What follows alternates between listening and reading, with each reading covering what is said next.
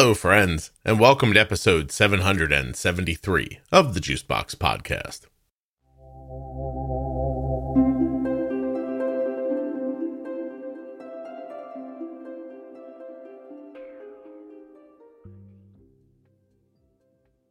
Today's guest is an adult living with type 1 diabetes who is also a mother. Her child does not have type 1, but does have other autoimmune issues. While you're listening, please remember that nothing you hear on the Juicebox podcast should be considered advice, um, should be considered advice, medical or otherwise. Always consult a physician before making any changes to your healthcare plan or becoming bold with insulin. We have a new sponsor today, so in a moment I will uh, tell you who that is. But before we get to that, I want to remind you that if you're looking for the Diabetes Pro Tip series, they begin at episode 210 in your podcast player.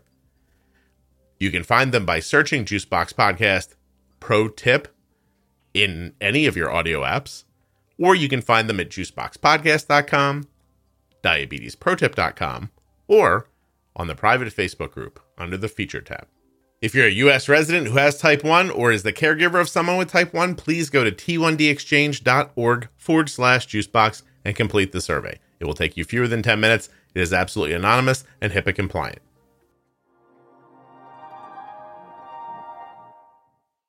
This episode of the Juicebox Podcast is sponsored by Athletic Greens, makers of AG1. I started taking AG1 because I don't always have the most balanced diet and I needed some nutritional insurance. With one delicious scoop of AG1, you're absorbing 75 high quality vitamins, minerals, whole food sourced ingredients, probiotics, and adaptogens. Learn more at my link, athleticgreens.com forward slash juicebox. The podcast is also sponsored today by InPen from Medtronic Diabetes. Are you using insulin and want some of the features that are offered by an insulin pump, but you don't want a pump? If that's you, you're looking for the InPen from Medtronic Diabetes. Get started today at inpentoday.com. Hi, good morning. Uh, I'm Sapora. All right, Sapora. I, I did, Yeah. I did get it right before when we were talking. You did. There's something about your. I wasn't sure if you were being sarcastic with me when you said yes. um, it's it's a it's a good guess that I'd be sarcastic, but you did get it right. so Sephora, not Sephora. How pe- how many people hit you with that? Like the uh, So many, uh yeah, like the makeup store. yes, that's what I like the thinking. Japanese beer. Nope, neither of those. Not you, right? Um, and it's a name you go by, right? You don't have like a Yeah. nickname. Yeah, good. For, that's lovely. Um, what's your deal? You have diabetes. You make a baby that has diabetes. I have diabetes. I made a baby that does not have diabetes yet, as far as I know. How old were you when you were diagnosed? I was diagnosed a month shy of my second birthday in 1981. Wow. Wow, wow, wow. Mhm. How about that? Um Mhm. that's young. It's young and I'm old, and that is real. so I I spoke with somebody yesterday who's had diabetes for 45 years. Um but was my age and the entire conversation made me feel old every time something came up or when they understood my references, which I even found bothersome for some Mhm. reason. Um we're still getting that microphone touching something. Are you Sorry. No, don't be sorry. Are you talking with your hands I'm? I'm breathing. I'm going to stop breathing. Would you stop Okay. breathing, please? Sorry, my bad. I made a, I made a person record in a closet yesterday. so so they come on and I immediately I'm like, "Are you in a room without carpeting?" and they go, "How do you know that?" and, I, and I said, "I I can't I can't do it with you in here. It's all echoey." And she's like, "I could go in the closet." And I was like, "Fine, that's perfect." So she sat on a step ladder with her laptop on a piece of luggage and did Love the- it. Yeah, it was, it was very nice of her. Okay, so okay, let me break this apart in my head so I understand. So 81, was that right? Yeah, And it's 2021 now. it's 2022 where I am. Is it really 2022 now? So let's go Mhm. 91, 2001, 2011, 2021. You've had diabetes for 41 years That's right. It'll be 41 in June. and you're calling 43 old. Yes. All right. Well, we'll see about that. I can out old you in a second. Um, how old is your child or children? Uh, she's 11. Okay. And uh, is there any other type one in your family? Uh, I was going to say no, except I have a, a cousin of my mother's who died in his teenage years with type 1. And this was like, you know, early 1900s. Early. That was all I got. Oh, born before insulin. Yeah. Oh, that's just that's really a shame. Um, how about other autoimmune stuff in your family? Oh yeah. Um, so my daughter has alopecia, so she's has no hair. Um, so every time somebody comments on my hair, my hair is brushing against the microphone. Can you move your hair from the microphone? I think you know that is a thing for me, and it's not for her. So my my daughter has alopecia. My mother has alopecia. We've got autoimmune thyroid. Um, a couple of other autoimmune things in my uh, niece and nephew. Hmm. Wow. Yeah. How is that alopecia something you're born with?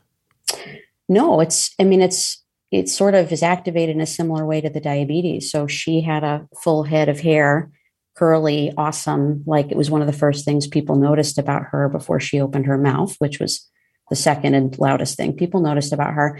And, um, and then it all started falling out when she was like three and a half. So you think she just had an illness or something, and her autoimmune response, Yeah. auto alopecia. W- What does a child that young do? Do you, I mean, do you wear wigs or do you just go with it? You know, I think every family's different, every kid's different. She just sort of has always worked what she's had. Mhm. So she did headbands for a while. She occasionally did crazy hats. Now she just doesn't do anything and um, feels mostly, I think, pretty comfortable in her own skin about it, which is awesome. Yeah.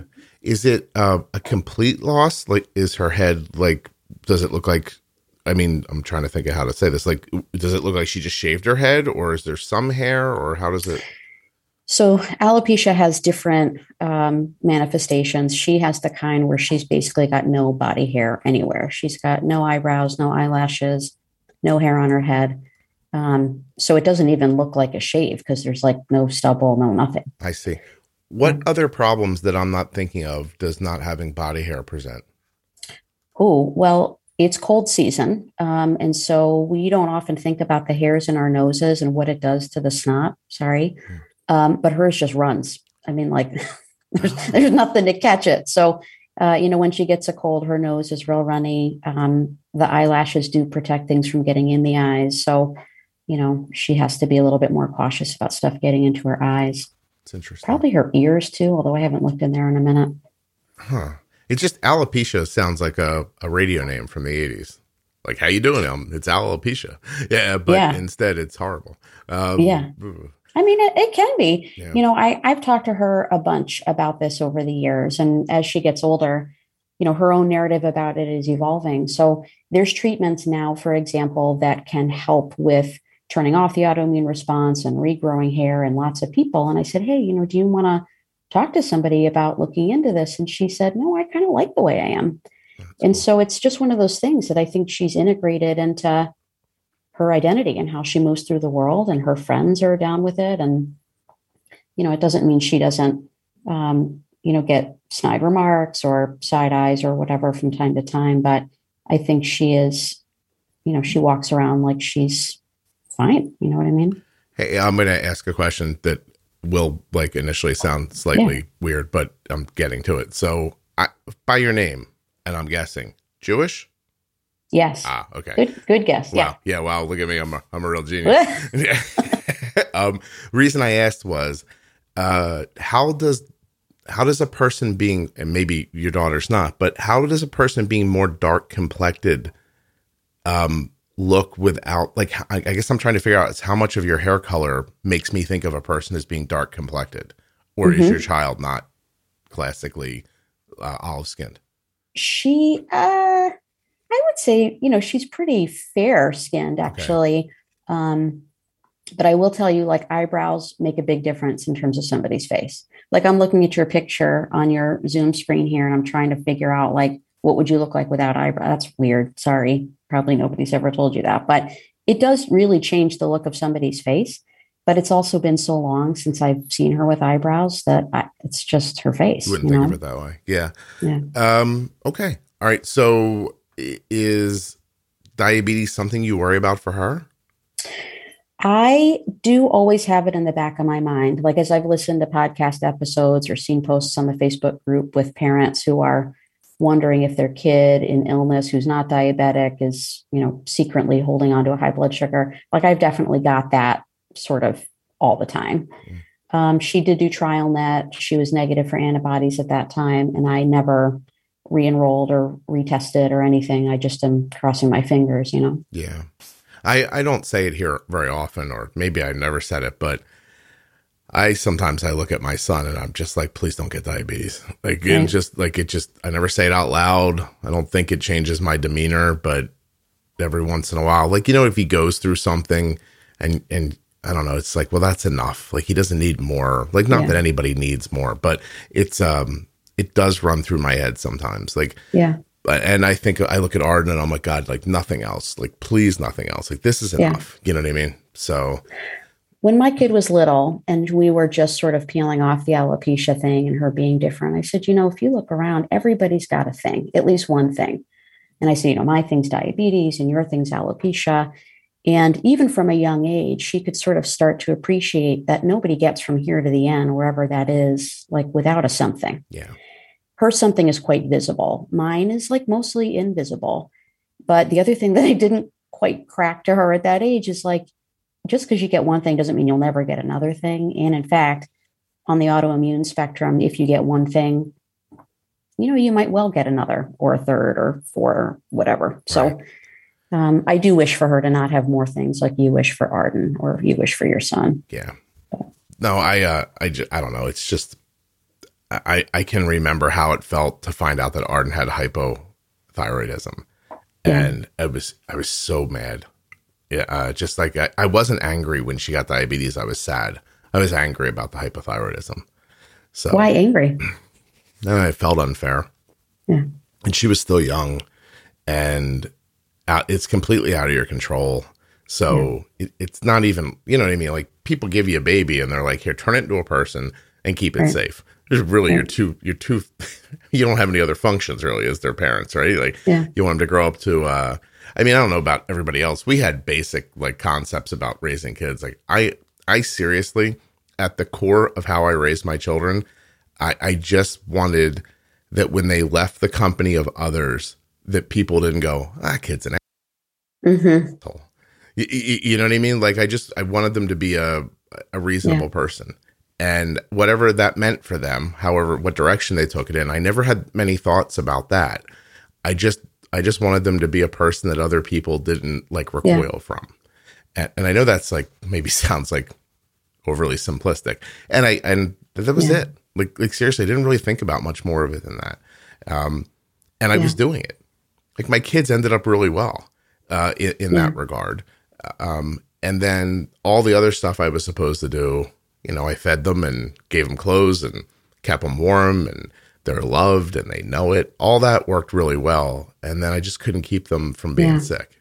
And it just feels like a, I don't know, it feels like a. a yeah, I was going to say, it sounds like defeat. Yeah. And, and, and it's also one of those things where they're like, listen, the army just came in and kicked your ass. They'll be back. Yeah. you, you won't be any more prepared to fight them off the next time. And you won't know when they're coming. Like, okay. So, yeah, yeah. So you feel like a, um, you feel like a victim a little bit. Yeah. Uh, um, and and that's unfair because, like you said, and by the way, I've said on here a million times and really believe it.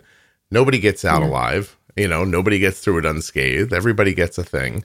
Um, and so I even feel that that's yeah. fair. But well, it's different when you're looking it's at your crazy. kid, your your non kid. I mean, like the one that you brought into the world and invested all that stuff in. Like I, would guess that many parents look at their kids and just wish for their path to be completely smooth all the time.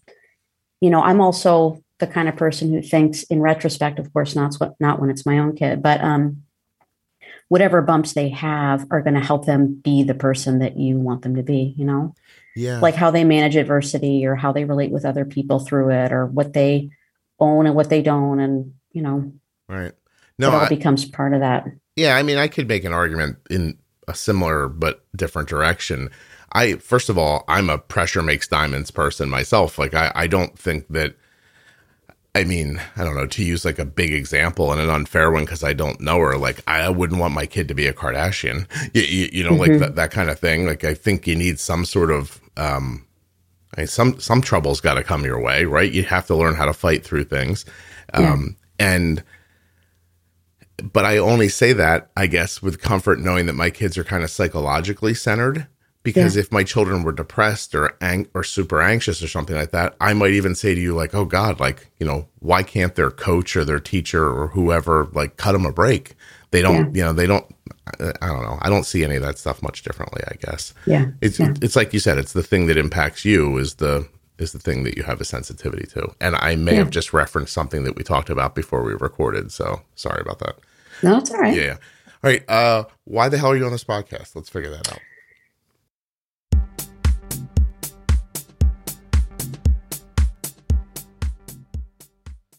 I had tried two different supplement drinks and did not like either of them. And I kind of gave up. And then Athletic Greens reached out to me and asked if I'd be interested in talking about AG1 on the podcast. And I thought, uh, well, the other two didn't work. Maybe I'll like this one. So I told him, yeah, listen, I got to try it first because if I don't like it, I can't talk about it. And I was really pleasantly surprised. I mean, beyond pleasantly, Athletic Greens makes a product, AG1, that is easy to drink for me. It doesn't cause all that uh, pain and bloating that I got with the other drink. It's not gritty and nasty. It doesn't leave a weird aftertaste. Doesn't make me make a face. I don't stand at the counter thinking, "Good, you can do it, Scott. Drink it, drink it." It's it's really easy for me. You don't know me that well, but I have a tough time with um I can't eat things I don't like. And AG1 must be something I like because I'm not I'm not running away from it. Usually I'd mix up the other one and look at it for like an hour, but this is great. Get up in the morning, mix, mix, mix. Here I go. One scoop of athletic greens and some water, knock it down, and I move on my day. It really is super simple. No matter your lifestyle, you can use AG1 keto, paleo, vegan, dairy free, or gluten free. And AG1 contains less than one gram of sugar, no GMOs, no nasty chemicals, or artificial anything and it still tastes good. How do they do it? I don't know. Athletic Greens was created when its founder experienced a ton of gut health issues and ended up on a complicated supplemental routine that cost him like $100 a day. But you can have AG1 for less than $3 a day. And why not invest in your health? For an amount of money less than a cup of coffee, you can get AG1 from Athletic Greens, recommended by professional athletes and trusted by leading health experts such as Tim Ferriss Ooh, Tim Ferriss. What is that name? Well, me too, Scott. I take it. Does that count? To make it easy, Athletic Greens is going to give you a free one year supply of immune supporting vitamin D and five free travel packs with your first purchase. All you have to do is visit athleticgreens.com forward slash juicebox. Again, that's athleticgreens.com forward slash juicebox to take ownership over your health and pick up the ultimate daily nutritional insurance. Last thing, if you're already using AG1, no reason you can't buy it through my link. You know what I mean? Hint, hint. AG1. Get it from Scott. Athleticgreens.com forward slash juicebox. Links in the show notes, links at juiceboxpodcast.com. Today's podcast is also sponsored by InPen from Medtronic Diabetes. Use my link, inpentoday.com, to learn more about the InPen. Would you like to take the right insulin dose at the right time? The InPen is a reusable smart insulin pen that uses Bluetooth technology to send dose information to a mobile app. Ooh, a mobile app? That sounds like it's on your phone. Offering dose calculations and tracking, InPen helps take some of the mental math out of your diabetes management. You know what I said earlier about some of the functionality that pumps have that you don't get usually if you don't have a pump? Well, the InPen gives you your current glucose right on your phone, meal history, dose history, an activity log, reports, glucose history, active insulin remaining, and a dosing calculator. You might be wondering how it does all that. Go check out inpentoday.com to find out more. You also might be thinking, this sounds incredibly expensive, Scott. Well, guess what? You may pay as little as $35 for the InPen. Offers available to people with commercial insurance, terms and conditions apply. InPen requires a prescription and settings from your healthcare provider. You must use proper settings and follow the instructions as directed, or you could experience high or low glucose levels. For more safety information, visit inpentoday.com. You know, that's a really good question. I was listening to some of your other episodes where you ask people, like, what made you want to do this? And so I went back to my litany of Facebook messages to you, and I'm thinking, why did I ever reach out to him? You know, I, the first couple of things I sent were like, hey, have you ever thought about this on the podcast? Have you ever looked at that? And mostly those questions were out of my own experience or wondering, like, is this a diabetes thing? And then one day I wrote to you and I was like, look, I don't really know if I have anything that would be of use to anybody else, but here's all the stuff I got. And if any of it would be cool, let me know. Yeah. Well, and I'm short. And then you're like, oh, you're short? Cool. Let's get you on the podcast. don't don't give away that I don't have any real intake sorry. In, sorry. intake uh, situ- uh, I don't know rules or anything like that. Like you're uh-huh. like I'm really I'm short. I'm like good enough. Get on we can. We well, can I mean, in fairness, you were like, "Oh, you're short. You you can wait a really long time before you record, and if you still want to do it, come do it." well, that that is, and I, I I do feel bad about that every time. No, that's all right. Yeah, yeah. It is such a long. I we figured it out the other day. It takes about. It could take about fifteen months from the time you email until the time your episode goes live. Yeah. Yeah. So uh, so one it's of the a good it's a good problem to have. Sorry, go ahead. Oh no, it certainly is. I I go into a slight panic and flop sweat every time I think about what would happen. I complain the whole time. Look at my schedule. I record every day. I need a break too. There are times where my voice hurts when I'm doing mm. it, and then I think, oh, I'll just take a week off. And then the other per- then the other voice in my head is like, do not do that. right. You know, um, you're gonna six months from now, you're not gonna have content when you want it. So the one thing I thought you said in your note that was really interesting was that you said talking about training doctors and NPs about being good human beings. Yeah. And I'm dying to know where that came from. Yeah. So I the short version of the long story or maybe the medium length version is when I was a kid, like I remember sitting in the doctor's office in my pediatric endocrinologist's office and thinking to myself, that's what I'm going to be when I grow up. I'm going to be a doctor. And not only am I going to be a doctor, I'm going to do diabetes and I'm going to do it with kids and probably lots of kids with diabetes have that thought from time to time but i was like these people suck which i'm sorry uh, i won't not all of them it, but i remember thinking that as a kid so i sort of set out my my path from that age whatever that was you know probably younger than my kid um, and that didn't go as i planned mostly because i failed anatomy and physiology like i learned in my classwork that i probably wasn't suited for many reasons to go into medicine in that way but I ended up sort of circling back into medicine through the pathway of getting my degree in family therapy and, and thinking about um, healthcare in a really different slice. Mm-hmm. But probably like my niche area is um, about that intersection between health and illness and how we experience it as people, and recognizing that lots of healthcare professionals don't really get good training in how to attend to that part.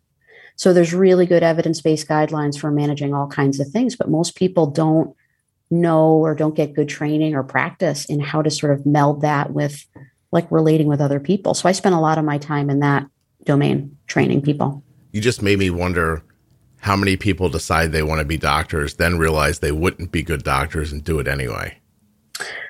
Well, right. I I can't speak to that. Yeah, I, I can't speak to that. I probably can't even share stories without getting into trouble. But I will say, you know, being a healthcare professional now is so much more than just the medicine. But like you have to get through that door of rote memorization and tons and tons about the human body, which is like super fascinating.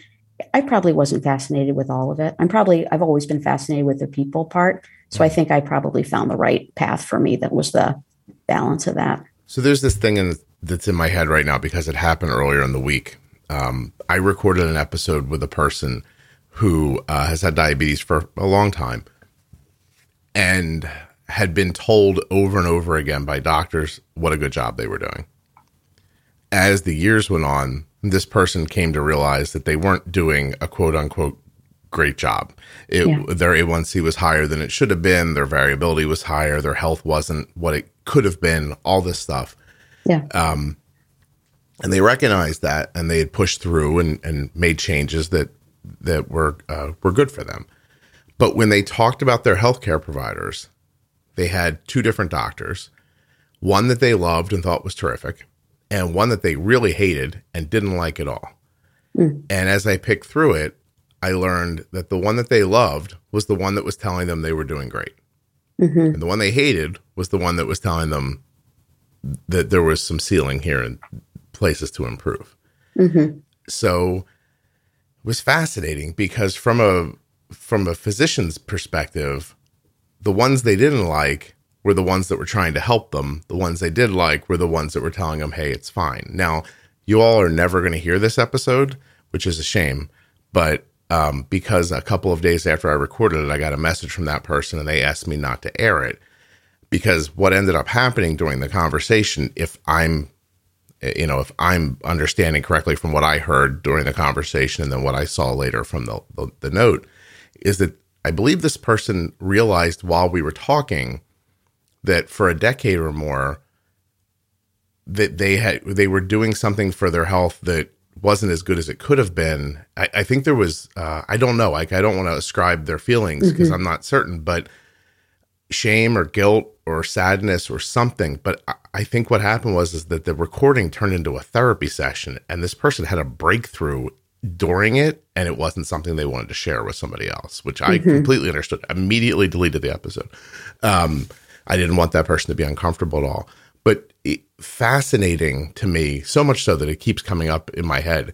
Um, how in their mind they picture the people who were not hurting them, but not helping them as much as they could have been um, favorably, and vice versa. I thought that was really something, and I wonder how much that happens to people with diabetes. Yeah, I mean, my I think it's a really good wondering. I think most healthcare professionals want to be helpful. And the person who was saying you're doing a great job probably thought they were being helpful. And so too did the person who said you got to do better. And um, and it, you know, in honesty, each one of those scenarios is sort of like what's the rightest match for the patient in this moment in their life, in whatever course of their disease they have. And that's really tricky for other people to like mind read so part of like a lot of the focus that I have in my work is trying to get people to ask, like, where are you on this spectrum of um, what are all the things that you need from me? How can I be helpful to you? Where are you relative to your own self management or what your next goals are? Partly because um, we can't expect everybody to sort of do a one off custom job of healthcare, except that each one of us is different and needs different things across the lifespan. You know what I mean? Yeah. Like what I need now from my healthcare team is different than what I needed when I was 18. Thankfully. Yeah. I also what you're saying is making me thinking that making me think about what if that doctor who was telling that person like you're doing great, you're doing great. What if they saw something else about them and they thought they can't handle any more pressure. I can't mm-hmm. pressure this person. Hey, we're keeping their A1C in the 8s. At least it's not 10. Like right. and and then from there, I wonder is that really your is it really fair for a doctor to make that decision if that's the decision that's being made which is sure your health could be better. I should be telling you that but i don't think you can handle it. Like is it your job to decide who can handle it? Or mm-hmm. is it your job to say listen i don't know if you can handle this but we need to get your a1c down or you're going to have some long-term complications. Um, yeah. do you know what i'm saying? Like yeah. where do you I mean, it seems like if it's not the doctor's job to assess you, then whose is it? And then it even makes me consider the other side on the patient side. Like, do they even know that about themselves? And by yeah. the way, at this point now, I'm philosophizing. Like, I'm not talking about the original person anymore, you know, but, yeah. um, like, what if I am a person who's high anxiety or depressed or just, you know, I don't look like I can handle it or I don't look like I understand the math or I've proven I don't understand diabetes how much of your doctor's job then becomes life support and not and not health support? Mm-hmm. i mean if you're asking me which i mean kind of you are have uh, to be because there's no one else here. I mean yeah. Um my personal opinion and you know if i look at like all of the health professions and their ethical codes and like what what we're all responsible to do when we step into that role we have to be able to give clear, accurate information to patients, even if it's hard. But like we don't have to hammer them over the head with it. So it's one thing to say, you know what, you're working really hard on this. Your A1C is currently eight. Like, let's look at the things that you're doing that will help you continue to be healthy. That's really different than, oh, you're good. Like, don't sweat it. Mm-hmm. So I think there's ways to keep sort of inching people toward what we know is going to like be better for them in the long run and avoid complications without making them feel terrible. But what's hard is that you don't always know what's in the eye or ear of the beholder. So some people are not going to feel great about hearing this eight isn't good enough, except that like the right combination of um, this is what we know, these are what the risks are, here's how I can help you. Like that's the conversation I want people to be having with patients, you know, yeah. not avoiding the the scary stuff because if we just sort of leave it there, then it won't make somebody anxious. Like that person, if they're anxious or depressed, like they still need guidance and help to get there. Mm-hmm. I like talking to you. Why is that? Thanks. No, listen, I talk to a lot of people and I've never had a bad conversation because I think everybody's interesting, but you are pacing me. This is the pace I, as crazy as it sounds like, this is the pace I prefer. The conversation mm-hmm. you and I are having right now. But other people's energy dictates the pace of conversations mm-hmm. um, to, for me. And uh, know, yours is a good one. I like your tone, everything. This is I didn't know you were a therapist. See, it's so much better if you don't plan Boom. these things. it's, it's really it's really wonderful. I was just like, oh, she's a therapist. That's interesting. Like you could have said anything as as your job, and I would have been like, oh, that's fascinating. I had no idea. um, I think that one of the I mean, I don't know how obvious it is to everybody. Maybe therapists see it a little more who listen, but there are themes that I'm trying to reinforce quietly in the podcast, and the ability to talk to each other is one of them.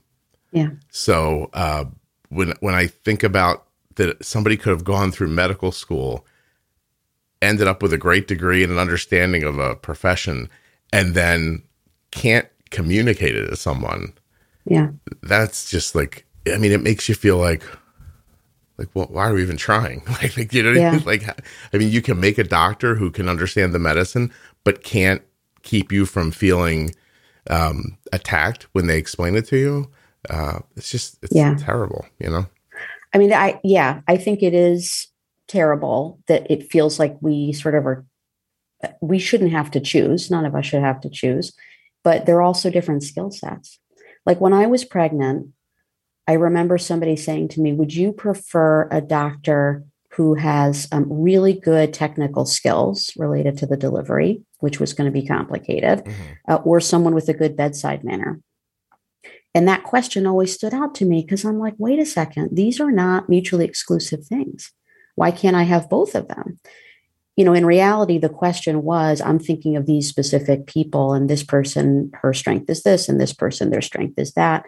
But um, you know, part of my mission and my work and in my sort of everyday thing is probably not unlike yours. Like I want us to be good to one another.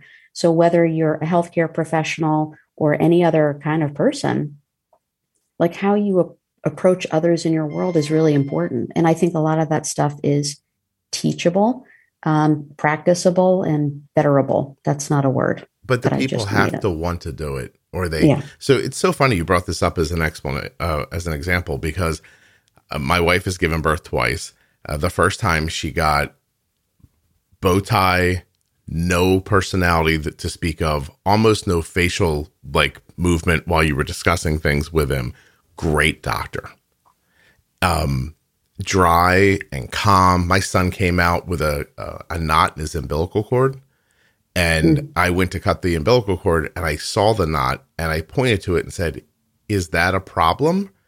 And he held the baby towards me, Cole, and showed me that it was alive and went, Apparently not. I mean, like mm-hmm. that was the ex- like that was the extent of his like bedside manner. Yeah. I mean, just a monotone and quiet and a slow speaker but man, like you couldn't get a person to say this isn't the guy you want in the room if something gets sideways, you know? Yeah. Then yeah. The, the next person comes for Arden and he's full of life and gregarious and everything else. And as Arden's coming out, he's across the room and I see this like big eyes behind his mask and he runs towards Kelly's vagina as if the baby is about to fall out of it. And like, turns out, yeah. and and he's almost looks shocked by it and i have no comfort while he's delivering the baby whatsoever because he's just sort of like woo like you'd sit and have a beer with him, but like he was, he forgot he was going to be delivering a baby. Wonderful guy Yeah. was pretty upset that he was in charge of catching Arden. Yeah. You know, and what, why, why, to your point, like, can't we blend those people together? I, I do, in fairness, I, I do think there are, there is increasingly like less gap there. I mean, I think there is more and more awareness. Like if I look at the newer healthcare providers who are entering the field that I get to work with, Mhm. many, many more of them are way more sensitive to all kinds of things, like to the people skills, to emotional health and wellness, to mental health stuff. And, you know, part of it probably is the specialty that I work in and practice in. Hmm. But also like I, I think I think the generations are like, wait a second, we actually need to bring a lot of different things to medicine uh, or to healthcare, and and people are selecting when they have those skills too. So I don't think it's really like an all or nothing thing, and I do see I do see it's getting better. Do you believe, um, just your opinion, obviously, but are they more aware because they want to be or because they think they have to be? And does it even matter why they're doing it as long as they're doing it? Yeah, I mean, I I think it's probably both, and it probably doesn't matter what the genesis is. Like, you know, here's the other reality, which is going to sound sort of silly when I say it, but like healthcare people are people. Yeah. That Oh, should be like a song or like a Kermit the Frog situation. But, you know, I think there are so many things that can get in our way of connecting with another person. And that's true no matter what kind of work you do. But I think in healthcare in particular, more and more people are coming with, those skills already in there. They're coming with different life experiences and and what training programs like medical school or nursing school are selecting for now when they're looking at applicants is not just test scores. They're looking at a more well-rounded, sort of socially connected kind of person now, mm-hmm. which I think is driving that change that we're talking about. Hey, a minute ago when you referenced Kermit the Frog, were you thinking of Rainbow Connections when you heard? Absolutely. Why did we both know that? I I don't know. I, as you said that, I thought whatever she just said, that little like made up t shirt slogan you said, I thought it's reminding her of Rainbow Connection. And yeah. Or poor Barbra Streisand. that's People who- weird. There's something about the pentameter of what you said that made us think. Da. I wonder why that is. Isn't that interesting? Language is very. I'm fascinated by people and how they speak to each other. Um, wow, that that's going to remain the coolest thing that happened to me this month. I think That's awesome. that we both had that thought at the same time. Uh, we should probably talk about diabetes. Sure. Let's do that. Do you have any idea how many times during this podcast I think I should probably talk about diabetes? but um, I've been doing it for a while, and I just I'm very interested by people. So uh, okay. So if you were if you had diabetes that long ago, you started on pork insulin, beef and pork. Yep. Okay, and then transitioned in the mid. You probably only had to do it five or so years, right? Yeah, probably. Okay. Um, cloudy, uh, regular NPH after that. Yep. All right. How long did you do that for? You know, I don't really know for sure. Um, partly because I wasn't responsible for myself up until, you know, yesterday. So um, when I was really little, I mean, I think I, I followed that path probably through on the NPH and regular, I mean, probably at least till I was my daughter's age. She's 11. Okay. I got my first pump when I was 21, but I was on multiple daily injections up until then. Mhm. Um, but by that time, I think had graduated. I don't even know that I ever made the leap to Lantus, actually. So, what is your health like now? Did it work out? I mean, I'm I'm here talking to you, so, so, so it's working okay. Um, in general, uh, things are pretty okay from the diabetes perspective. I do have some retinal complications, which just sort of feels like an unlucky break. Um, you know, I was listening to you talk earlier about um, s- some other folks you've talked with, and you know, or maybe I was listening to a podcast episode. In any event, um, you know, there are people who I know anecdotally who have had diabetes 40, 50, 60 years and sort of remarkably have zero complications. Mhm. And I grew up and I was like, oh, I'm going to be that person, no matter how screwy my adolescence is, no matter how messed up my control was up until I decided to do something different with it. And then I remember the first time somebody said to me, Well, I see these little hemorrhages in your eye. And I was like, You've got to be kidding. So I thought, Well, I'll just be one of those people who has this, you know, little thing here and it's not really going to go anywhere. And it now, in retrospect, just sort of feels like one of those things that comes when you've had diabetes for a really long time that I wished wasn't a foregone conclusion. And most of the people I talk to in healthcare say, well, if you've had diabetes 40 years, like something is going to happen. The odds are incredibly high, except I know people who don't. So I mostly feel unlucky, but it's probably more complicated than that. Mm. Yeah. I listen, anecdotal like times a thousand, but I seem to be the first thing that people have a problem with if they're going to have a problem. Like yeah. that, that one seems more, uh, I don't know. I don't, I don't want to say it happens more often, but the frequency yeah. that I hear about it while I'm talking to people, um, is, and it's usually people coming right out of that time frame where you were diagnosed yeah. too. Um, just that, that like, uh, you know, the story of like I used to inject once a day, and then it was twice a day, and then I went to this one, and we didn't really count carbs, and I just, you know, we didn't have a meter for a long time. Um, right. You know, but you were diligent about doing what you were supposed to do.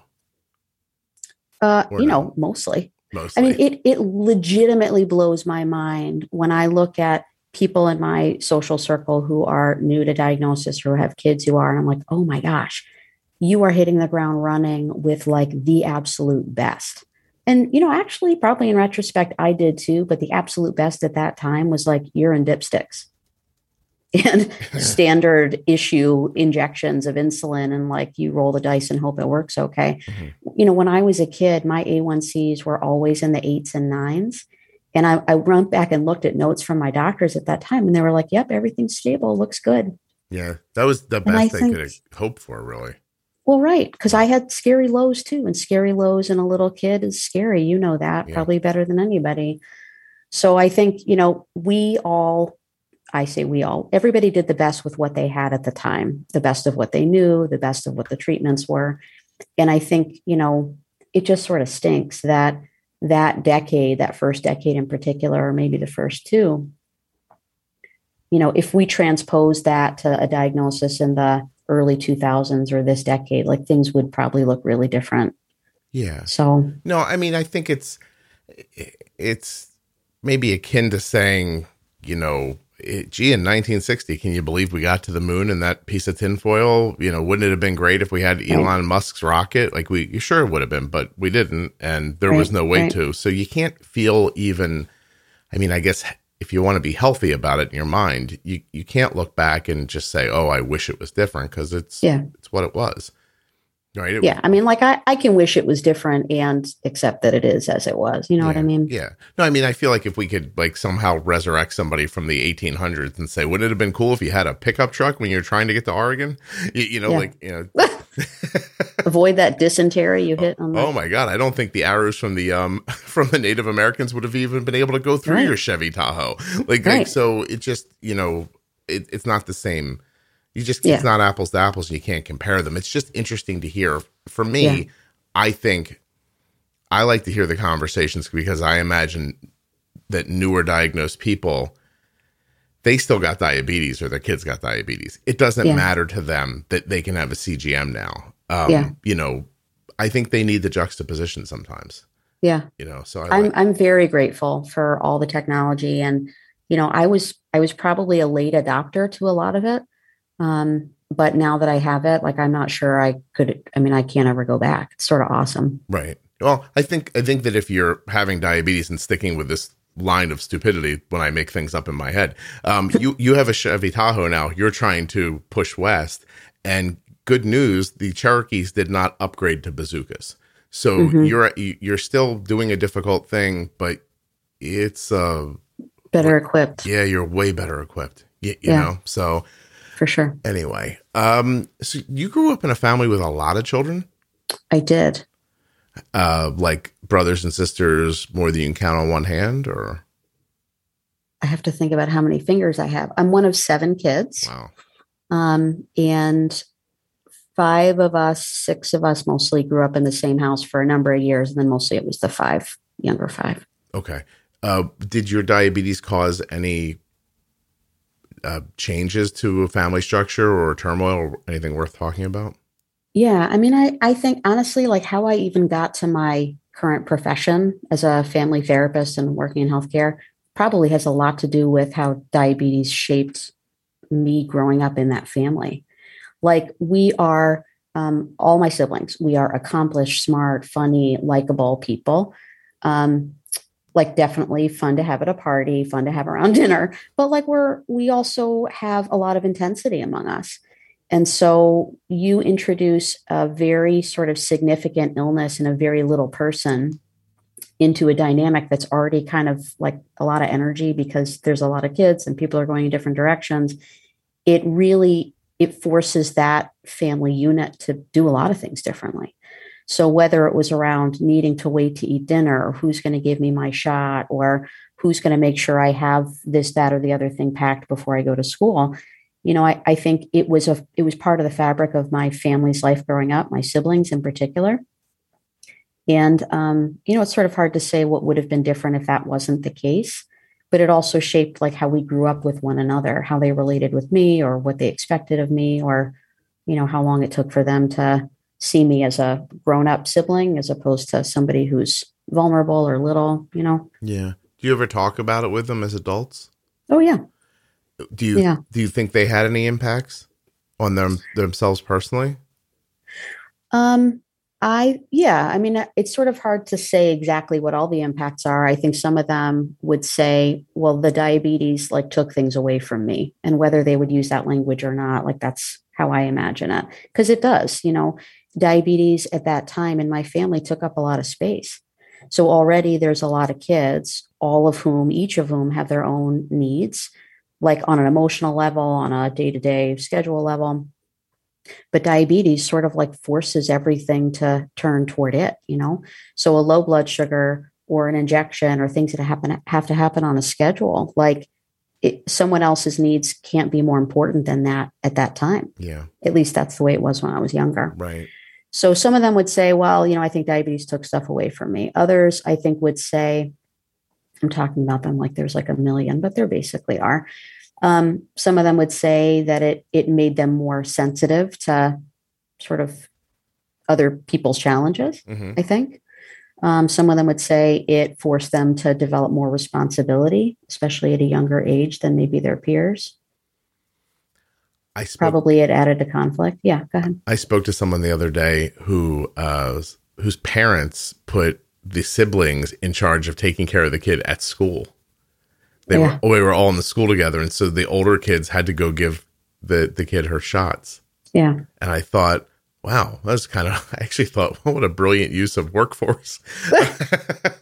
but, I mean, yes, but but you know what I mean, like. It, I, I I had my I put myself in that position. My little kid off at school, things not not like they are today at some schools where you can, you know, get a 504 plan and be like, sure. listen, you know, you take care of my kid or we're going to sue you. And sure. um and the the parents were like, okay, what do we have at our disposal here? Well, we have other kids in the school. All right, you yeah. guys, you guys take care of your sister. Yeah. And um I thought well, that was crazy. Like and, and well, brilliant. Yeah, I mean, I think we definitely had that in our family um, you know, whether it was always like spelled out, like this is what your job is, or it was sort of this is what the moment needs of you.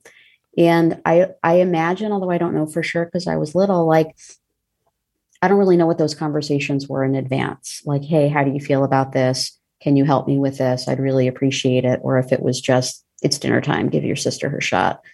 So, you know, I think how you broker all that stuff probably makes a big difference. How you negotiate it with the kids. Yeah. Um, but I do think there was a fair bit of that in my family. Here's a question for you that that yeah. leans, leans into your profession a little bit. By the way, how do you practice? Is it like private from your home, from an office? Do you work for an institution? It's a really good question. So I actually don't do a ton of clinical work on my own. Like I see a, a few people now, but mostly what I do is teaching and sort of having administrative roles with um, other larger groups. So I work in a medical school um, and I work in a couple of our um, medical schools clinical departments where I'm doing all the training and education that you and I were talking about. Um, but in terms of like my own direct clinical work, I do a lot less of that now than I used to. Well, you seem like you would have been really good at it. I, I hope. Yeah. Well, well, how much of your job is theoretical? Like, how do you mean? Well, I don't know what I mean. Let's figure out what I mean. so, um, people change through generations, year to year, etc. Yeah. Their sensitivities change. Um, you know, I, I'm going to tell you right now that I don't think I'm a perfect person, and there, it's you could listen to me on this podcast and see where I probably have deficits growing up and stuff like that. But I grew up in a world where if I misspoke, someone would slap me. Yeah. You know, if my dad lost his temper, he might keep slapping me. Mm-hmm. Um, at this point in the world, you know, uh, the, the you know one of those incidences would have had me taken out of the home even and mm-hmm. yet it didn't happen to me like very frequently and here i stand before you i'm a fairly well adjusted person um and so that's i don't know I mean, I'm dating myself now 35, 40. Oh, geez. oh, my God. 40 years mm-hmm. ago, maybe. I was trying to give myself something in the 30s. But the truth is, that, that's not fair. 40 or more years ago, I'm describing to you, right? It's it's now an unheard of idea in in polite society, right? You would not slap your kid in the face in a restaurant for saying something fun. And just try to imagine me as a little kid. No mm-hmm. no malice. I'm just jerking around and being stupid and you know sarcastic and my dad didn't get the sarcasm by the way you know fair enough right uh wor- worked all day in a in a you know a hard job and he didn't have money and he came home and like the 5 seconds that he's got to like eat dinner i'm you know I'm, yep. being, I'm being an idiot and so um the way you would have talked to me back then if you had a therapist job back then you would probably have said to me, Hey, listen, your dad works hard and he's tired and he ain't up for your bullshit. Stop it. right? Like that might have been that might have been what you said back then. And now you'd say nobody can treat you that way. Um, your safety is important, whatever else would go along with it. And my question is, is then what, what's going to happen 40 years from now? Like, what's a therapist going to yeah. say 40 years from now? So is what you're telling me right now just theoretical or is it implicit to the time? Yeah, I mean, I think it's an interesting question. My my personal approach with my work is family and systems. Mm-hmm. So like even if it was 40 years ago or now, like I'm going to be looking at what's the sequence of interactions between you and the other people who are important to you and how well are they working for what you need to do. So like th- this part that I'm going to say sounds kind of theoretical, but I'll make it kind of practical. Like if you say, it's important for me that in my family's home, we have loving relationships and we look out for one another. Great. You know, like that's a pretty easy to understand principle. But then it's from that I can say, well, how is you backhanding your kid at the dinner table consistent with that? Like, is that working to get you where you want to go? And I think in that way, I take whatever is theoretical, I combine it with what the people in front of me say is important to them. And then I try to figure out how to help them close the gap. You know what I mean? Right. No, that makes sense. It it does. I just I and I'm not like I hope I don't sound like I'm belittling what what you're doing. I think it's really important, and I agree with it. Uh, moreover, I'm just playing devil's advocate and trying to get to the uh, to the other yeah. side of the idea. Yeah. Um, because you but know, you're asking about like how standards change over time. Yeah. Like what's acceptable and what's like desirable. Um, you know, I I gotta say, like I I do follow things like what a developmental people say and what do they say is good for kids and what's good for our brains and what's good for sort of our psychological health. I do look at researchers and scholars and what they are discovering about how we get to be good people. You know mm-hmm. what i mean? And so i do try to incorporate those ideas. Most people would say being in an environment where you're worried you're going to get slapped is, is probably not great for lots of reasons. Um, so even if that were to evolve in a different way in the next 40 years like I'd, I'd probably try to be thoughtful about the family's values where they want to go as well as kind of what the science says yeah i bet i'm i'm just looking back on my own life like there's probably a level of i'll call it anxiety but it's awareness maybe like you know like if i lived outside in the serengeti i'd always wonder if a cat was going to eat me like like mm-hmm. that kind like mm-hmm. it was sort of like that a little bit like you because you don't say i mean when you're a kid you don't say flippant things you don't plan to say them right something right. happens and it fires off like whatever part of my brain makes me say something stupid and then yep. i say something stupid and then the next thing you know you're like you're like defending your head, you know, like, yep. it, it, and there's nobody even around you. You're just sort of like, you, you kind of get that like turn over your shoulder feeling like, oh God, did someone yeah. hear me say that? Um, oh yeah. But, but what about boundaries though? Like, so what this is making me think about is, do we, do human beings have limitless possibility? And if you just let them move in the direction that feels right to them, will they blossom in a way that I can't even imagine? or if we let everybody just do whatever they want, will it be the like fall of society? Does that? I mean, it's a big question. Yes. Yeah. Right. I think yes to both of them. Right. Like we are social beings. We live in communities and cultures that have norms and rules for how people should be in that space. Right. And it's different. Like I say to my kid all the time, different families do different things. What I'm trying to explain to her is that family culture, when she's in my family. Mm-hmm. this is what we do when we're here, and other people may do something different. So I think there's always going to be that like blend of what the people around you who are important to you think is acceptable and what isn't. Um, but it's also true that I think we have limitless potential. Yeah. So I don't think they're mutually exclusive.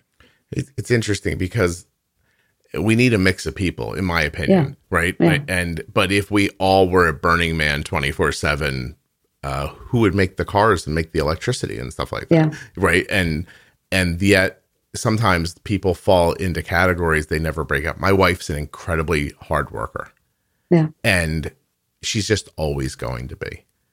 Um, and I don't think I don't know what I'd have to be able to provide for her to make her go, hey, you know what? I don't work anymore. Mm-hmm. Like, like would it be like how many millions of dollars would I have to put in a pile before she went, okay, I'm comfortable not working? Or does it have nothing to do with money? Like, I can't even, I'm not even sure if it's just how mm-hmm. she's wired or if, um, you know, I was talking with somebody the other day about, you know, the pressure we feel to leave Arden some money in case, I don't know, like, what if she becomes a near to well and can't afford her, you know, her medications or something like we want to have a little nest egg for her but then that makes mm-hmm. you feel pressure to leave a nest egg for the other person mm-hmm. and we don't make that kind of money where we're just piling up money in the corners you, you know what i mean so mm-hmm. so like you're working so hard to amass something just to it's an insurance policy and in the case of my son just because i wouldn't want to do one for one and not for the other one yeah. But by the time, if we're able to accomplish that, by the time we accomplish it, it's going to kill us. Yeah. You know, and I don't know if we would have thought of it that way if Arden didn't have diabetes. Yeah. So yeah. it's it's impact. You know, you said uh, that impacts. It's hard to know what impacts are. We were talking about something earlier, and it made me think that even the place you live, right, whether it's an apartment or a house, you know, your life. If you buy, if, if me moving into the house I'm in now, in some ways that I'll never understand, shaped my life and my children's life. And literally, if we would have bought the house across the street, there'd be things about us that would be different now. Mm-hmm. And it's just it's fascinating to um, to wonder how those little variables impact, but you're never going to know. Yeah, yeah. It's just. Um, I mean, thankfully, we'll never know. We could like probably make ourselves nuts. Yeah. Yeah, yeah. yeah. Um, we're off the track again. Sorry. um, how do you manage your diabetes right now? Uh, you mean like good or bad? No, or I mean like, like, what are my tools? Yeah, your tools. So yeah, I am on a t:slim pump and a Dexcom, and um, you know that is working pretty well for me mm-hmm. overall. Um, I did have you know a different pump previously with a CGM, and I I was listening to some of your questions earlier about the evolution of those tools over time. I remember being at a diabetes fundraising event a bunch of years ago, and I was talking to one of the other people there who had diabetes, and she's like, "Oh, do you use the, you know, the CGM that was the one that went with my pump?" And I was like, "Yeah, I mean, sometimes." She's like, "What do you mean sometimes?" I'm like, "Ah." It feels like I'm harpooning myself when I put it in. I don't like it. I use it sometimes. And she's like, why wouldn't you use it all the time? And I think at that time, I was like, you know, I probably was more ambivalent about a lot of things than I am now. Um, but when I look at it now, I'm like, this stuff is available to me. It works pretty well. It could always be better. I could be better. But, you know, I, I can't imagine not using it. So. Yeah. What, what, um, oh gosh, what was I just going to say? My brain. Was it about harpooning? My brain, no, my brain let me down. Happens more as I get older. Womp, womp, yeah, womp. like my goodness. Um, I, you, you should. My desk is too cluttered right now. I, I, I need to like clean it off because there's too much that I can see while I'm talking. I know that yep. sounds crazy, but um, all right. So you so I'm on a tandem and a Dexcom. Oh, I got my question. Yeah. Thank you. Um, yeah. do you, do you use the algorithm? Do you use the Control IQ or the? I do use the Control IQ. Yeah. How do you find that? And was it difficult to do? Because you've been well, in diabetes so long. Like to me, I wonder if a person who's had diabetes as long as you have looks at Control IQ or you know any of the other like algorithms and is it like getting into a, a modern car and letting it lane keep for you and speed up and slow down? Are you like, I'm not letting something else do that, or are you, are you happy for it? I, I mean, sort of both. Like, I am happy for it to be doing the thing. Like when I go to sleep and I get up and I'm like, oh, that's like a super flat line. I would not have been able to do that on my own. I don't think. Or if I could have, I wasn't doing it before I had that have the system. Mm-hmm that being said, there's times when the the automatic car, the self-driving car, I'm like, I don't like how you're driving this. I don't prefer that. But then I go in and I try to like mess with what it's doing, and I'm like, oh, now I just screwed the whole thing. And um, so I I feel both really grateful and sometimes frustrated, and also in awe of it, all of it. Um, I think it's it probably could be optimized a little bit more for what it is. Um, you know, I wish the target blood sugar was a little bit lower. I wish it was quicker to correct stuff. Um, so those are my. Yeah, I think I hope I hope to say I hope they will be one day. I hope that yeah. the like the 110 or whatever they are. I think Omnipod 5 is 110. I think maybe Control IQ is like 112 and a half. Is yeah. I think the target or whatever. Um, yeah. Hopefully, hopefully these companies will just continue to innovate and to put R&D money into it so that they can go back to the FDA with confidence and say, "Hey, listen, I think we could let people choose all the way down to 80 or wherever yeah. they want, you know." Um, but I mean, it takes so much time. Well, for sure. And you know, here's the other reality which you don't need me to point out to you, but like when I'm sitting with my endocrine team, you know, they when I'm thinking about the story you told earlier about folks who say, "Yeah, you're doing great, you're doing great." I know in my mind's eye what are all the things that aren't great. When you look at what the technology is making possible, like things look pretty okay. You know, an A1C of, you know, 6.5 is pretty okay by most people's standards. That being said, like I, my variability is higher than I want it to be, or sometimes I hang out in the 200s for days and don't know why and don't really want to think it's about the hormone things that happen when I get older mm-hmm. or whatever else. Like I, there are still like things that I do that influence the the effectiveness of the algorithm. And in some ways, like they're never going to know those things as well as I do. I'm always probably going to think I could do better. But in the meantime, having technology that takes a bunch of that guesswork out is like super helpful. Because otherwise, it's kind of a full time job on top of my other full time jobs. I have to be honest. If um, when I'm talking to people, I do I do my very best not to be judgmental, like not to yeah. let my own personal like um uh, I don't know like how to put it exactly. Like I don't I, I try not to make snap judgments when people say things. Like like yeah. like the person who is talking to you, like, you know, is me. But at the same time, if you put me in my personal life, when when I there are times when I hear people say like, "Oh, the doctor told me I was doing great," and I just believe them. In my mind, I think, "What?" like yeah so I mean, you're you're you're unaware that a nine A1C is not okay. Like yeah. like like that sounds like a lie to me. You, know, and then you start getting into the psychological part of it, which is, look, someone told me I, what it really means to me when they say someone told me it was okay and I didn't question any further is I got to pass not to think about this thing that is hard for me to think Yeah. about. Yeah. Uh, and you know, it, sometimes it comes out of their mouth blaming, but I never, I never hear it that way. I don't know if that makes sense or not, but No, I Yeah. it does make sense. You know, I think um, that like anxiety thing that you were talking about, I think I probably have that hardwired.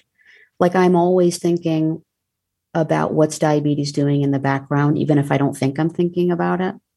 And because that's been true my whole life, and because I know like better control is just better in the long run, especially, you know, when I already have some complications um, that track in my head is like going all the time. That doesn't always mean, though, that I make great choices. Like sometimes I just want to eat ice cream for dinner.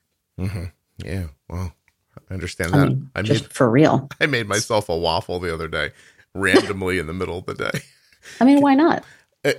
So I'm gonna, Lunch waffles. I'm yeah, going to tell you something now that I'm Okay. embarrassed by. Okay. great. hmm This is a safe space. Scott. It's not. People are going to hear this. So if it was safe, I wouldn't get so many emails. Um, Uh-huh. My brother takes me to a diner one day. My mom, um, my my mom is goes in. uh, my mom has cancer, right? She's doing she's doing pretty good, but we learned my mom has cancer six months ago or so. She has to go have surgery. She's seventy nine years old. My, you know, she's so old, and the cancer is so, you know, advanced that my other brother flies in from the middle of the country, like just to drive her to the hospital because the three of us are in this car thinking it's a fair shot mom's going to die in this surgery. Mm. So we, uh, it's COVID. So we take her to the front door of the hospital and basically like just push her through in a wheelchair. And we're like, goodbye. Y- you know, like it You just, just shoved her in there and Yeah. left her there. well, I mean, Okay. we assumed somebody was going to find her. You know what I mean? Uh, Sure. So you know, it was it felt like that. So we spent the morning with her, sitting around her place, talking. You know, trying to not be like, trying not to say like last rites types of things. Like you, like there's. I found myself in the room thinking, there are things I want to share with mom in case she dies, and I don't want to say them because I don't want her to go in there thinking. I heard what that kid just said. I think he thinks I'm going to die. You, you know, like, Hmm. so you're trying to balance that line. We're all talking. Uh, we get her in the hospital, and my brother goes, You guys want to go get some breakfast? And so we just went to a diner and we sat and talked for a really long time. Mhm. Uh, I ordered something, and my brother turns to me and goes, Get the chicken and waffles. And I went, What? He goes, I don't even care what you want or what you think. He goes, Just get the chicken and waffles. And I was like, Okay. So I ordered it. It was so good. He was incredibly right. Best waffle I ever had in my life. I then went on a waffle bender trying to recreate the waffle in my home.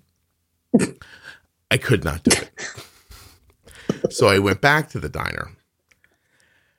While the 18 year old that was serving me was chatting with me, I looked her in the face and I said, Go in the back, use your phone, take a photo of whatever the waffle mix is, bring it to me. I will give you a $20 bill. so so she goes in the back, takes a picture, airdrops it to me. Kids are amazing. Like I love like how well they understand technology. I'm just sitting at Oh, my yeah. table, it just pops up. It's like blah blah blah wants to airdrop you, and I'm like, well, this is either unwanted porn or a picture of the waffle mix. So I hit both. yes. or Yeah, go ahead. no loss in that. So I hit um I hit yes, and there it was. She took a picture of it. I I I literally I handed her the money. She goes, "You don't have to give me that." I was like, "A promise is a promise. You take this, do something nice with it." I always tell young kids the same thing. I'm like, "Don't buy drugs with my money," and I did. and um, and then I went online. I'm so embarrassed. I had to order a case of it because it comes from a restaurant supply house. Oh yeah. I spent forty dollars on, on waffle mix. It, uh, I'm now sixty dollars into it, as you can see. It comes to my house. I make it. It does not taste the same, hmm and I think, oh my god, it's the syrup. So I go Please tell me you went back. Of Yeah. course I did. Mhm. I'm not giving up Yeah. now. So I went back to the diner and I said, Can I just have a little bit of that syrup? And I got some of it. I went home. I made another waffle. I put it on.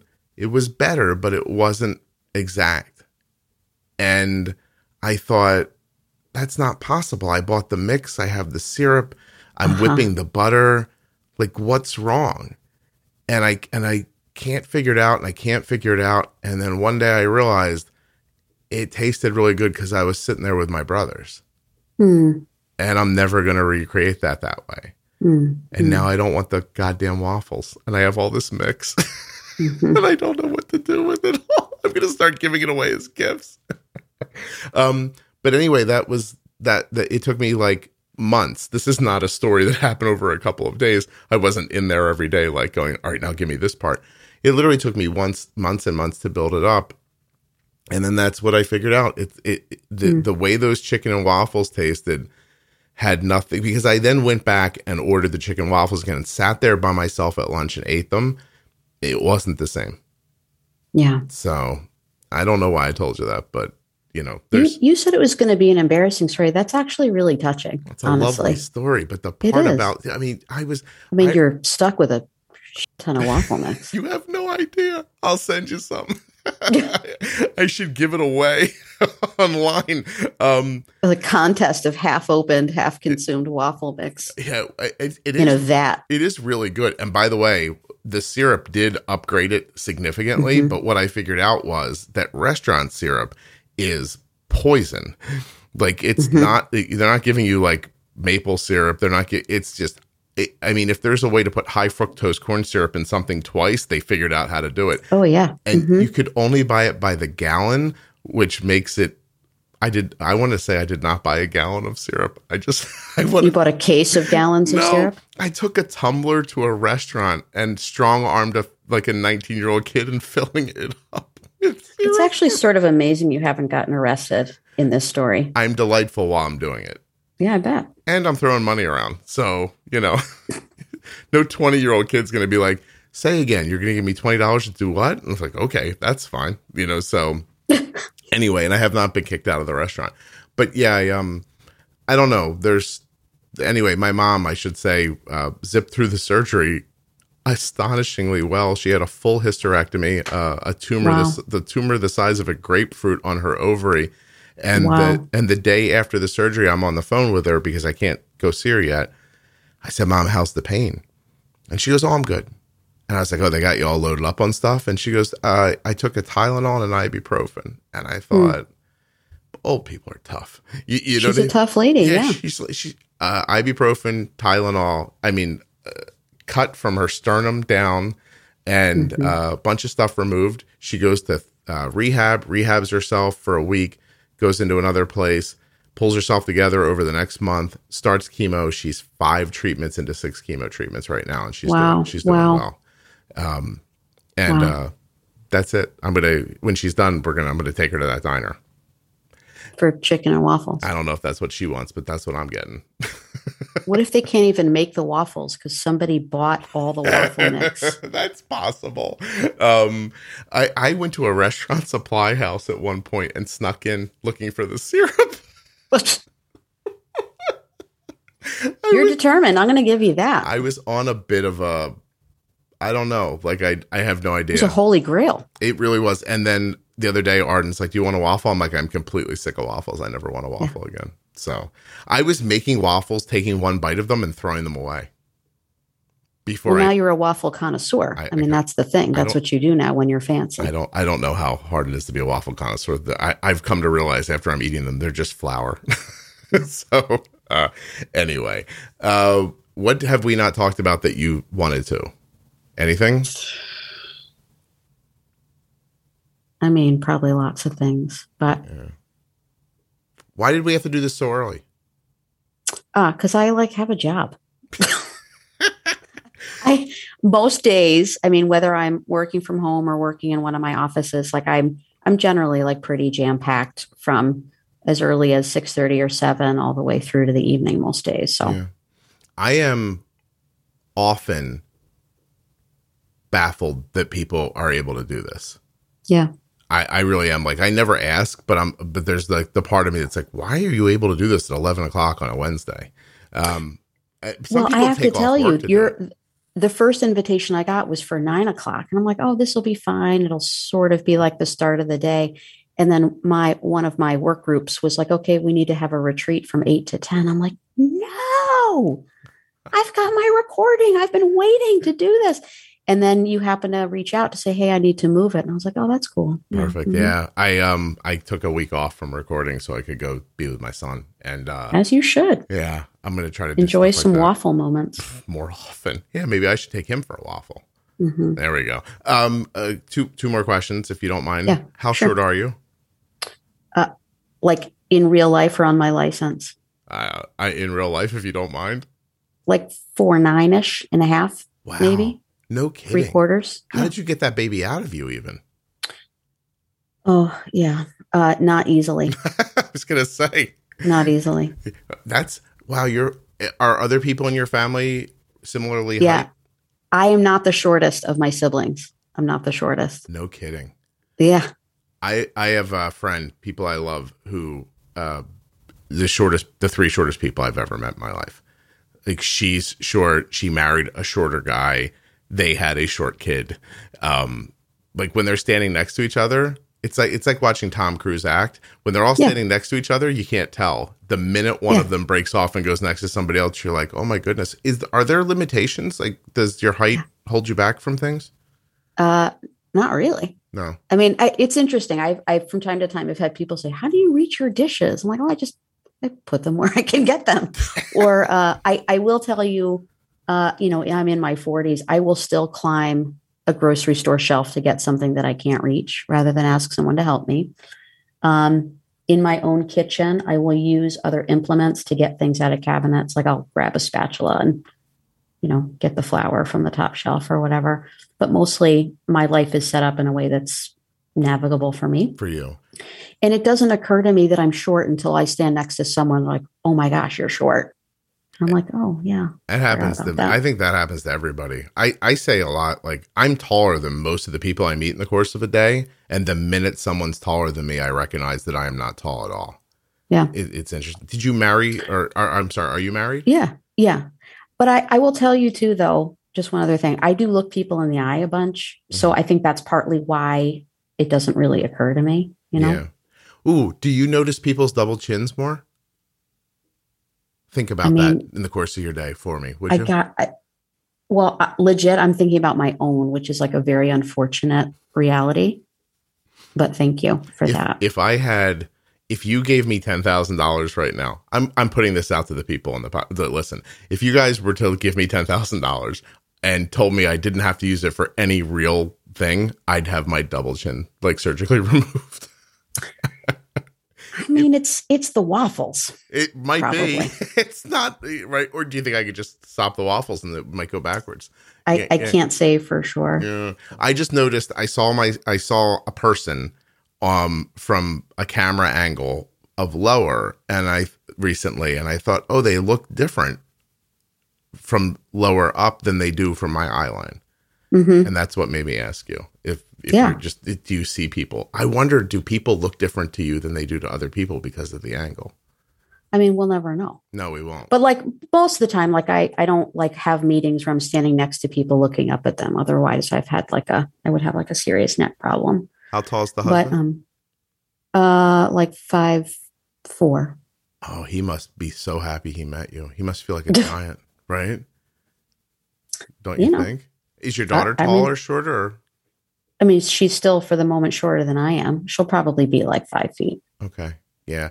I saw Arden last night in a video. She's doing something for school and they had to record themselves dancing so they could, I don't know, it's not important. Uh, and she's in a video with a guy who's probably like six one, and Arden's five seven, And then there's another girl in the video who's five one, and she looks like their child. Yeah, It's, it's really interesting. yeah, that's Yeah. real. Yeah. No kidding. Um, Always front row for the class picture. Always. There she is, right Mhm. there. Uh, did you name your kid something different? And are all your siblings? Do all your siblings have like more different names? Does your name mean something? There's a lot of questions in there. Oh, I thought you wanted to say like, did I name her Medtronic or something? I did not. Um, do you mean like like Jewish names? Yeah, I mean, did do you do you like do all your brothers and sisters have names that are more reminiscent of yours than of mine? Yes. Yeah. So all of my siblings have first and middle names that are from the Old Testament, which is actually kind of interesting. I didn't really grow up in a religious family, um, but my daughter does not have an Old Testament name. Okay. Yeah, that is interesting. So not particularly religious, but your parents went that route. Mm-hmm. Yep. Yeah. Did they feel like they had to? Don't really know. I mean, mine is like not a super common name either. And I'm like, okay, well, I guess being the sixth out of seven, like you run out after a while. But um, you know, it's still pretty unique. Do do um Jewish faith sometimes like the first letter has to match somebody else?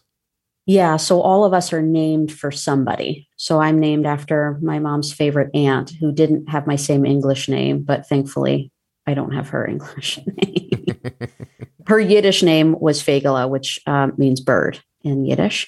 Okay. And so that's how I got this name, which means bird in Hebrew. Ooh, you listen to this podcast, right? Yeah. How bad is my Yiddish? Uh, I mean, like, what's the scale? I don't whip it out often, but like I Yeah. know I know some phrases. Yeah, Yeah. I, I mean, is it cringeworthy when I say it? Or is no, no, no, no. And I'm I'm also not fluent. I think that's a whole other okay. you know show. But I got you. Oh, Yeah. I don't know. I, there's some of those words that I find delightful. So yeah, actually, the the word you just said um, for bird, I thought it meant something different. it, well, it can. I mean, Oh. that's the thing. It, it could just mean anything. That's the thing about language is that it gets like appropriated for other things. But Excellent. Yeah. that's interesting. Okay, um, your episode's going to be called Rainbow Connection. I mean, I hoped it would. I mean, there's really that's all we had. I mean, That's fine. yeah. I know. I thought it was like tight. I was like, "Ooh, excellent. That that's going to happen." That's awesome. All right. Uh, would you hold on for one second for me? I appreciate Sure. you doing this. Absolutely. Thank yeah. you.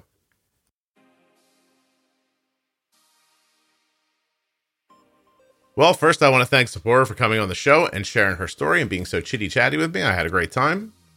I also want to thank InPen from Medtronic Diabetes and remind you to go to inpentoday.com to learn more about that insulin pen.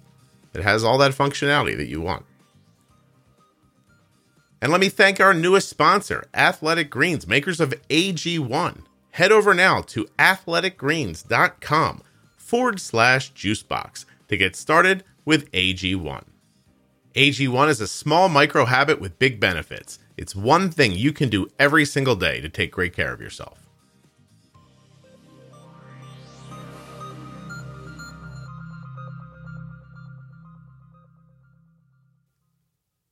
Thank you so much for listening. I'll be back very soon with another episode of the Juicebox Podcast.